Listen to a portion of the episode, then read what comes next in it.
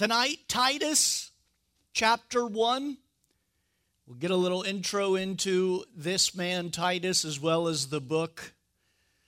Let's read the first four verses. Paul, a doulos, bondservant of God, and an apostle of Jesus Christ according to the faith of God's elect and the acknowledgement of the truth which accords with godliness, in hope of eternal life, which God, notice, who cannot lie, promised before time began, but has in due time revealed or manifest his word through preaching, which was committed to me according to the commandments of God our Savior, to Titus, a true son, in our common faith, grace and mercy peace from God the Father and of our Lord Jesus Christ, our Savior. Let's pray. Father, thank you for what you're doing, Lord, in the lives of your people all through this nation. We pray for the churches in California who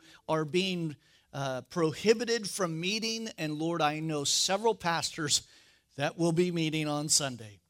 So, Lord, that you would just grant them grace and favor and, Lord, protection and so, Father, bless them, bless their congregations as they worship you in spirit and in truth. And Lord, that you would speak to our hearts now in Jesus' name. Amen. Paul, and a bonds, bondservant of God and an apostle of Jesus Christ, according to the faith of God's elect and the acknowledgement of the truth which is according with godliness. We're going to actually get to the intro in verse 4 because that's who it is about. It is about Titus. But please note with me here that Paul says a bondservant, a doulos of God. Notice that he is a doulos before he is an apostle. Please note that somewhere in your Bible, that he makes mention of that. Now, that's important to us how you say. Well, you need to understand what a bondservant was, what a slave was. Again, this denotes the low slave. It was the one who was who decided that living in his master's house was better than anything else that he had had outside. And so they would take him to the city gate. They would take an awl, uh, a really sharp, pointy object, they would put his ear to the gate of the city, take an awl, and ram it through. No gentle piercings like today, sanitary, no, right into the wood. And then they would put an earring on there, and that you would know that from that point on, that was a doulos. He was a bondservant, better translated, slave. He says that before he is an apostle, his life is to God. What I what I just encourage everyone tonight to know that before you are anything else, you're a servant of God. Before you're anything else as a pastor, a mom, a business owner, a lawyer, a whatever you are, before you are anything else, hopefully you are a servant of God. And what does that mean? That means that it is better to be in the house of the Lord than anything else and that He is a good, good Father, and He knows what's best for me, and He will, as we will see, not only take care of us, but He has given us hope of eternal life. And so He is a doulos of God. Notice an apostle of Jesus Christ, sent out one, and a specific role that he had as an apostle. Notice, according to the faith of God's elect and the acknowledgement of the truth which accords with godliness. This is according to the faith of God's elect. This is, as he will tell us, promised in verse 2 before time began. This is God's program that he has set forth, and it is not only the faith, but it is also the truth in verse 1 according to godliness or uh, goodness. Notice with me, he says, in hope of eternal life. Now, as Paul, as we'll get into our intro here in a minute, Paul is writing this while he is in prison. How many of you write really happy, perky messages from prison? Maybe not so. But Paul, who has spent a while in prison, I, I, need to remember that because if I ever have an unfortunate uh, time of prison ministry, that I need to remember to read the prison epistles of Paul as encouragement. But he says, while he is sitting in jail, uh, he also wrote First Timothy at this same time. He says, in hope of eternal life, which is in God. He is in the worst place that he could possibly think of, which is in a Roman dungeon, a Roman jail, and yet he looks beyond that. I want you to focus on that tonight as we are living in a time that seems totally crazy and, and just bonkers. Uh, that this is not the world in which we thought we were living in. Did anyone sign up for 2020? I want my money back. It's a crazy time. And so was Paul's day as well. Again, he was under persecution. And he says, in hope of eternal life, which God, notice, please circle under the underline the word or the phrase, who cannot lie. God can't lie. He can't do something that we readily do as human beings. He can't do that. So if God can't lie, that means He has promised us eternal life through His Son. Notice, He promised this before time began.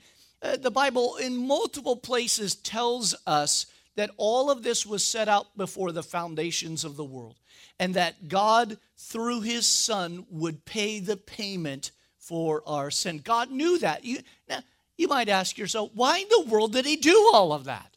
Why not make us robots? Why not just take away our free will? How many of you uh, that are married would like your spouse to have their free will taken away? Now, some of you might think yourself, that could be an improvement. but think about that. That's not a relationship. That's being programmed to say, I love you when they don't, I love you when they don't mean that. Again, love is an action word in the Bible. It's not a feeling. So stop feeling and stop feeling and do do more action. I was trying to get my English right there. It wasn't working. It wasn't coming together. Do. Don't say. Action. Aren't we glad that Jesus said, "Hey, listen, trust me, I love you." No, he showed us his love upon the cross. While we were yet sinners, Christ died for us. That's his love. And so, but in verse 3, but has in due time revealed or manifested his word, please note with me, through preaching, which was committed to me according to the commandment of God our Savior. So, in due time, it was the right time for God to reveal his word. Now, uh, at this point, we already have the Old Testament. It is not only completed in Hebrew, but it is completed in Greek. It is the Greek Septuagint. Why is that important? Because the major language of the day is Greek. So, in due time, and the Bible talks about this in several locations, that it was the right time. What was the right time? Well, you had the Roman Empire that had created roads and commerce and shipping. And for the most part, Pax Romana, there was a stable, although violent world. It was stable, it was somewhat peaceful. But because uh, people were able to travel from the distances, uh, God, in due time, in the right time, brought knowledge and understand it for themselves. I also believe that that is why uh, when the King James Bible came out and those men worked tirelessly on it, that it too was inspired because I, I, happen to believe that God knew that English would be the dominant language in the end of the age. And so that is why we also have uh, the English Bible. Notice with me that his word is preached. How will they hear without a preacher? The Bible tells us. So, the best way for people to hear is through preaching or to herald the good news. Notice, which was committed to me, Paul, according to the commandment of God our Savior. Paul was commanded by Jesus Christ to bring this message to the Gentiles. And then, verse 4, we, we get to his name.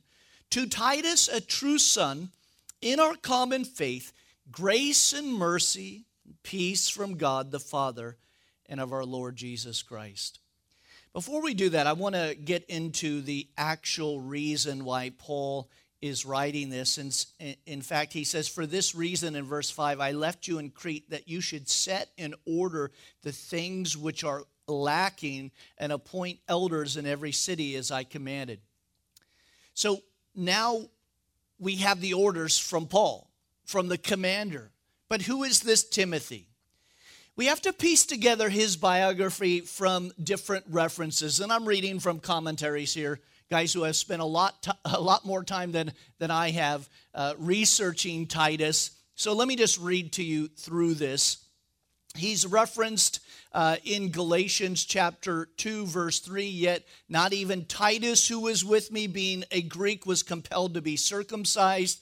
Um, and then over in, hold on, let me scroll down. In Second Corinthians 2, 2 Corinthians 7, um, and also in Second Corinthians 8 and in Second Corinthians 12. All these times where Titus is mentioned. But Titus became a test case for the controversy that had been brewing around the Acts 15 council. And just as a brief understanding of what that was, we had the Judaizers, those who had come to Christ being a Jew, but said, listen, in order to be a Christian, you really should be a Jew first, then you're a Christian. So we're adding the Old Testament and the New Testament. You, you got to keep the dietary laws, you got to be circumcised, you, you got to keep the feast. And they came together and they had this Acts 15 council. Do you know why it's called the Acts 15 council? Because it's in the book of Acts, chapter 15. I don't want to be the smart one in the room there, but Go ahead and read it for yourself. And in that section, Peter stands up and says, I, I know you hear me say this all this all the time. I said it on Sunday. Why should we put a yoke of bondage on them, the Gentiles, that we nor our forefathers could keep? And so they decided that they would not eat anything strangled to uh, and drink the blood. Uh, uh, you didn't need to tell me that; I would have been okay with that. And to to flee sexual immorality, which were Greek problems. The two things that they mentioned were Greek problems, and they were also towards their pagan gods. And so the Acts 15 council was we're not going to make them Jewish. We're not going to tell them they have to be Jewish in order to be a follower of Jesus Christ. Can I get a great big amen, Gentiles? Amen. Isn't that good news? So that has stayed. Well, you know, the, those Judaizers, those legalistic, how many of you have ever come in contact with a legalistic person and then you showed them God's word and then they just back down right there? That doesn't happen. They continue and they continue. And Paul, through his entire life, he dealt with, Timothy dealt with, Titus dealt with, Luke dealt with, they all dealt with these Judaizers. So Titus became this test case in this controversy. Paul and Barnabas took him to Jerusalem for this conference, this Acts 15, and they said to him that, well, he doesn't have to be circumcised and he certainly doesn't have to go through the law. So, Paul later joined, I'm sorry, Titus later, later uh, joins Paul in Macedonia, and Paul was overjoyed to hear about the Corinthians that came through Titus. Titus had given the report, and at some point, Titus is left in Crete and with these orders. Paul had been there, and so it had preached the gospel, and so now he has this important task for Titus. Please note with me in verse 4 the description of Titus. He says, a true son. Now, we've heard that before. He, he talks to Timothy about that. It would seem that Timothy and Titus were the, the ones that Paul was pouring himself in the most. And it would seem that Titus and Timothy become those early leaders after the Apostle Paul goes home to be with the Lord. And so he calls him a true son because Paul did not have uh, a son. Notice in our common faith. And then he says, because he knows Timothy, uh, Timothy and Titus are both pastors, he says the exact same thing to both of them. Grace, you're going to need grace as a pastor, but you're really going to need mercy. And he adds that mercy. In other letters, Paul says grace and peace. But to the pastors, he always, and I'm thankful that he always adds the mercy in there because, yes, grace, but mercy uh, as you serve as a leader in the church. Grace, mercy, notice, and peace from God the Father, and notice of our Lord Jesus, our Savior. In verse 5, he tells us now as we go through, and he, he just wide open here. He says, For this reason I left you in Crete that you should set in order the things that are lacking and appoint elders in every city as I commanded you. Now, this is a tall order. Did you read that verse? It said every city. It's a pretty big island. Now, as we will see, Crete, the Cretians have a reputation. Um, we'll get into that in a little bit. But he says, For this reason I left you. He is handing over all authority to Titus to accomplish certain tasks on this island of Crete. And so, this was not a small job, this was a big job. The church needed order and it needed leadership. It was great that Paul came to the island on a whirlwind of Billy Graham uh, evangelistic outreach crusades, right? It was wonderful. But what happens when they do get saved? The problem often happens is if you don't get them plugged into a local church, then they will flounder.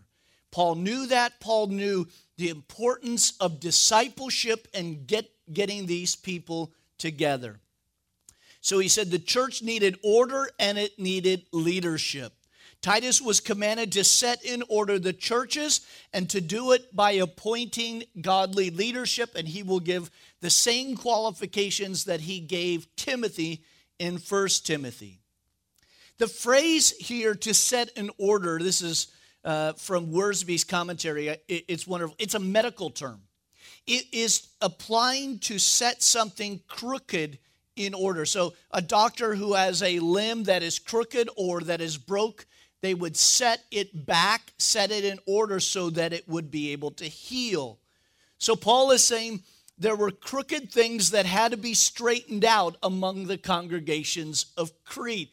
And Crete, as we will see, is a very interesting place and an interesting island. But note with me that he says, I want you to appoint elders. And yes, it actually means elders, but it also means uh, not just elders, but leaders and pastors. So Paul needs to get this authority going. These elders were not to be chosen by popular vote. Please note with me nothing in here about congregational vote. How many of you have ever come from a congregational vote where they voted on the leaders, uh, the elders, or the deacons? Uh, Paul doesn't know anything about that. He knows about setting appointments to the uh, to those positions. Again, these elders were not chosen by popular vote, and they were not chosen by their own self promotion. It was Titus's job to look for men of the kind of character that Paul will go on to describe. And so he tells Titus, you need to appoint these men. You need to find these godly men and you need to appoint them. Don't get the congregational's point of view about them. You have to do your own work. I will tell you, this is a very tough job for every pastor. Now, it doesn't happen that way. A lot of times, people and congregations vote for that. Well, how do they know the, the, the character and the qualifications even if they don't even read their Bible. We, have got a full order here. So, as a pastor, as a leader, I will tell you inside of our church of Calvary Chapel Myrtle Beach, our elders and our deacons, as we meet, we are always thinking and looking towards other men in the fellowship. Are these qualifications being met? Are there are, are they going towards this path that that maybe they might be a leader? And so we we watch them, we examine them, uh, and then later on we appoint them. He says that you should set in order the things which are lacking. So the thing that is lacking is godly male leadership. We're going to get into the order of things eh, that's coming. This is how God has set forth his church. If you want to have your own church with your own name and your own God and appoint whoever you think, then you can do that. But the biblical order, the biblical appointing, is that which God says here, and we will see that. So, verse 6, starting out the qualifications. If a man is blameless, well, that just took everybody off the list, doesn't it? you might as well have a good night. That's it. No, we'll get to what that word means. If a man is blameless, the husband of one wife, you know, you're thinking yourself, that's great, but back then they didn't just have one wife. We'll get into that.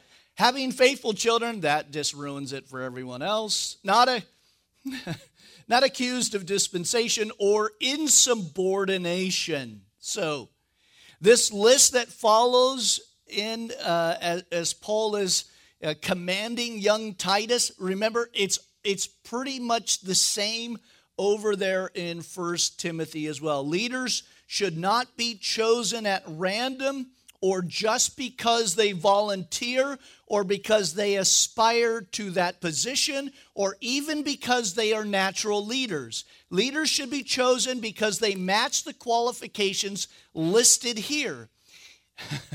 it's fine if a man thinks he's called, yet he must be as well qualified. And God's very particular about who he wants to be. A lot of churches pick the wealthy guy to be in that position or the guy with the great hair, or the, the, the guy that's a, a smooth talker, or they, they choose all the wrong reasons for a leader. Paul makes it very clear. Again, the qualifications for leadership in the following passages have nothing to do with giftedness. Paul didn't say, Titus, find the most, most gifted guy or the most talented guy we might say that it's easy for the Lord to grant gifts by the Holy Spirit as He wills, but developing, as we will see, character, because we'll see character is at the heart of this list, is spending real time in real relationship. And that is why the Bible says, do not lay hands on anybody too soon. Because they need that time to develop character as they walk with Jesus Christ. He says, if a man is blameless, the word literally means nothing to take hold of or upon. That means nothing sticks to them. There must be, you threw it against the wall. Slime. Was that it? Or the, whatever. It, it was something that you threw against the wall and then it made on a, a mark on the wall and then you got hollered at because you made a mark on the wall, right? But they didn't say that on the little package. Don't throw against the wall because your dad will holler at you. That, that should have been the warning in big red, amen, red letters. Wasn't there? He threw it. This is the idea that if someone throws an accusation out, it doesn't stick to them. That's what the word means. Also, this is a no brainer, but the husband of one wife in 2020, no brainer. Not in 62 AD, because the Roman Empire taught that four wives was the normal four wives. So you've got people who three to four wives, that, that was normal. Islam, four wives today. Now, we won't even go there. I just want to continue. could be bad, could be, eh, we're just going to continue. Now, think about that. They're pagans and they get saved.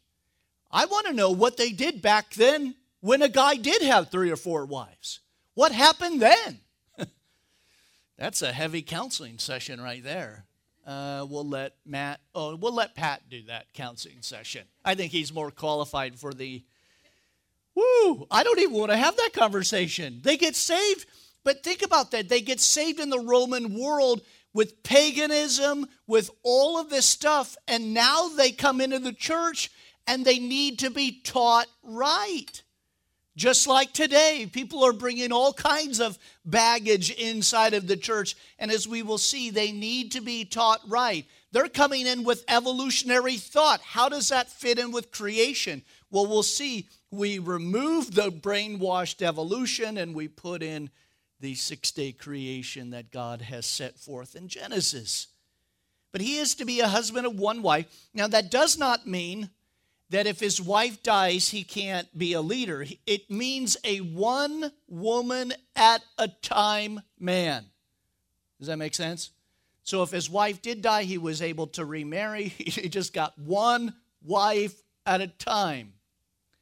Notice having faithful children. Now, before you think, well, that blew it, I can never be a leader, it means as you're raising them in the faith, that you are doing the very best that you possibly can. Because at the end of the day, our children are free moral agents, just like you. What does that mean? At some point, they have the choice whether or not they're going to choose God or not. The hardest thing is watching your child get into those 18, 19, 20 period and make really dumb mistakes that we all made during those times. And we wish, I don't know about you, but I would have stayed following the Lord during those times. But they still have to make the decisions. Guys, it, it, I came back. I know this just you have no idea what my life was like in, the, in my 20s. It was crazy. People were praying for me. And yet, because I was taught right, and because I went to a Calvary Chapel when I was in my youth, uh, and in my teenage years, I, I was given a great foundation. Man, and it was hard to sin out there. It was hard to sin. I worked at a bar. I know that's shocking. Actually, I was a DJ in a bar. That's even more. That's right, rock and run. Uh, and I had this bartender one time, newly. Uh, now your whole image of me is shot. I'm sorry. Everybody's just going right to the worst. And there was this bartender. I can't even remember the guy's name, but a- after, and it was terrible the, the environment I was in, in that bar, around the people, the drinking, everything was bad. It was terrible. And yet, this bartender at the end of the night, and uh, I don't, I don't want to go too much into sin because the Bible says to be light about it. But at the end, when the bar closed, usually we would go to the only thing that was open 24 hours, and that was Denny's. That's right. You get a mint for getting that. So we were there in the booth talking as we were eating, and I don't know how it came about, but we started to talk about the Bible. And it and God was starting to do a work right there with this bartender who was just as lost as I was at the time, but the two of us coming together. And I will tell you, I remember going home that night and calling my brother who had been asking me all the time to come back to church. Hey, come to church. No, I'm not going to church. And I told him exactly what had happened. And that was the start of me coming back. It can happen. But it can only happen if you have a faithfulness to set the foundation right with your children so that they have somewhere to come back to and they have a parent or parents that they can come back to that will love on them even though they have made really, really bad choices. But you're there. Because aren't you glad that's exactly what our Heavenly Father does for us? So if He did it for us, we do it. Now, I'm not saying that you, you have to like what they're doing or approve of what they're doing. That's not what we're saying at all. We're just saying that having faithful or a faithfulness to teach our children. Notice and not being insubordinate, that means out of line. You don't want a guy in leadership that is always out of line and you have to bring him back in. I'll, no show of hands. Maybe you went to a church and you knew the elder or that deacon and he was just a little off all the time. And everyone would say, oh, that's just Bill. Sorry, Bill. Oh, that's just Dave. That's just how Dave is. That's not how Dave should be. Amen? We got a list. And if Dave isn't that way, if he's insubordinate, got to pull him out. It's for the health of the body of Christ. Notice, for a bishop must be blameless as a steward of God. That means he's taking care of that which God has given him. And that which God has given him is that local church. Note, notice with me, not self willed. It's not about him. But we live at a time when we have cult of personality pastors. It becomes all about them, all about their ministry. It's all about their name. Oh, not quick tempered. That means um, slow, as the Bible describes God in the Old Testament, slow to anger. Now, it's important because anger is still an important thing. We, we often think, well, anger is bad. No, Jesus got really ticked off, he got really upset. And there is times when that needs to happen. I think anger right now needs to well up inside of the church at the oppression of our government, of the lies of the government. Oh, I don't have the time tonight. I think the church has been too silent for too long. They are not willing to stand up. Guys, at this time, death was on the line as a follower of Jesus. What's the worst thing that we have today? Oh, you can't go to church. Well, watch us. A servant of God, not self willed, not quick tempered, not given to wine, and that's exactly what it means. It means that as a fellowship, our church has a requirement for the for the elders of the church not to be given to wine. You you do not need to call us in the middle of a night when your life is crashing all around you and we can't come to you because we had a few that night. You don't need that. You need a sober minded, and, and it actually means sober minded, actually, that as well. Not given to wine, not violent. You don't want your pastor beating up on people all the time right? You don't need that, but again, sometimes that righteous anger, not greedy for money. Shockingly, isn't it? Watch the American Gospel. It's a new documentary, and you'll see that apparently that, that section of Scripture has been erased from some people's Bible. Not greedy for money. They think that the church is only there to serve them and their needs. I just watched it. I would I want to go off, but I won't. I want to continue. Being hospitable means taking care of people when it needs and there is needs that arise. A lover of what's good. Is that shocking that that's the list? A lover of what's good? We will hopefully, I don't know, we'll see how far we get tonight. We're going to see that this letter is right for this time in which we are living in. It goes on to describe exactly where we are. I, I, think this describes exactly where we are as well, because there are people who are not lovers of what is good.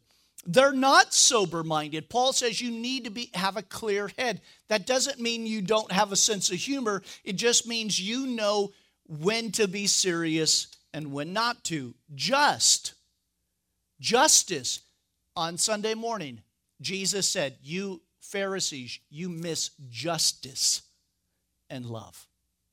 He makes sure that's on the list. Holy, that means set apart for the purposes of God. And then self controlled. Again, you don't want them flying off the handle.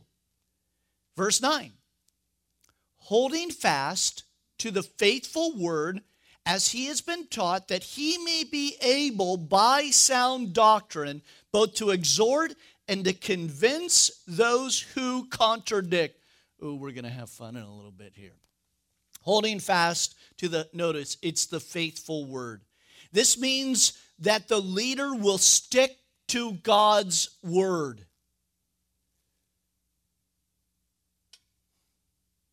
It's sad that I have to make mention of that today.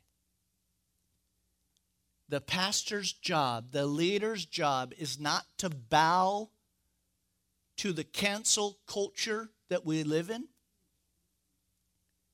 or to the relevancy of the culture or the fad of the culture or the you the PC culture or you just name whatever. The pastor's job is to stick with the faithful word. If a man will not first stick to the word and will not then stick with the word of God, he is not qualified to be a leader in the church. It, I pose to you this I, I'm not adding to scripture. If he does not teach the Bible, he is not qualified to be a pastor. If he gives you less than a scripture, throw the, throw the guys out. This is an important thing in the day in which we're living in. What is going to encourage people in 2020 is not stories or or dramas or rock and roll or anything like that or we have become a 15 minute YouTube society. I need to get everything in my 15 minute YouTube clip, and, it, and I, I, expect to go to church that way. I expect to, to get wowed and my, the imagery and all that, but the Bible knows nothing of that. It says, no, the leaders of the church need to hold fast to the Word of God.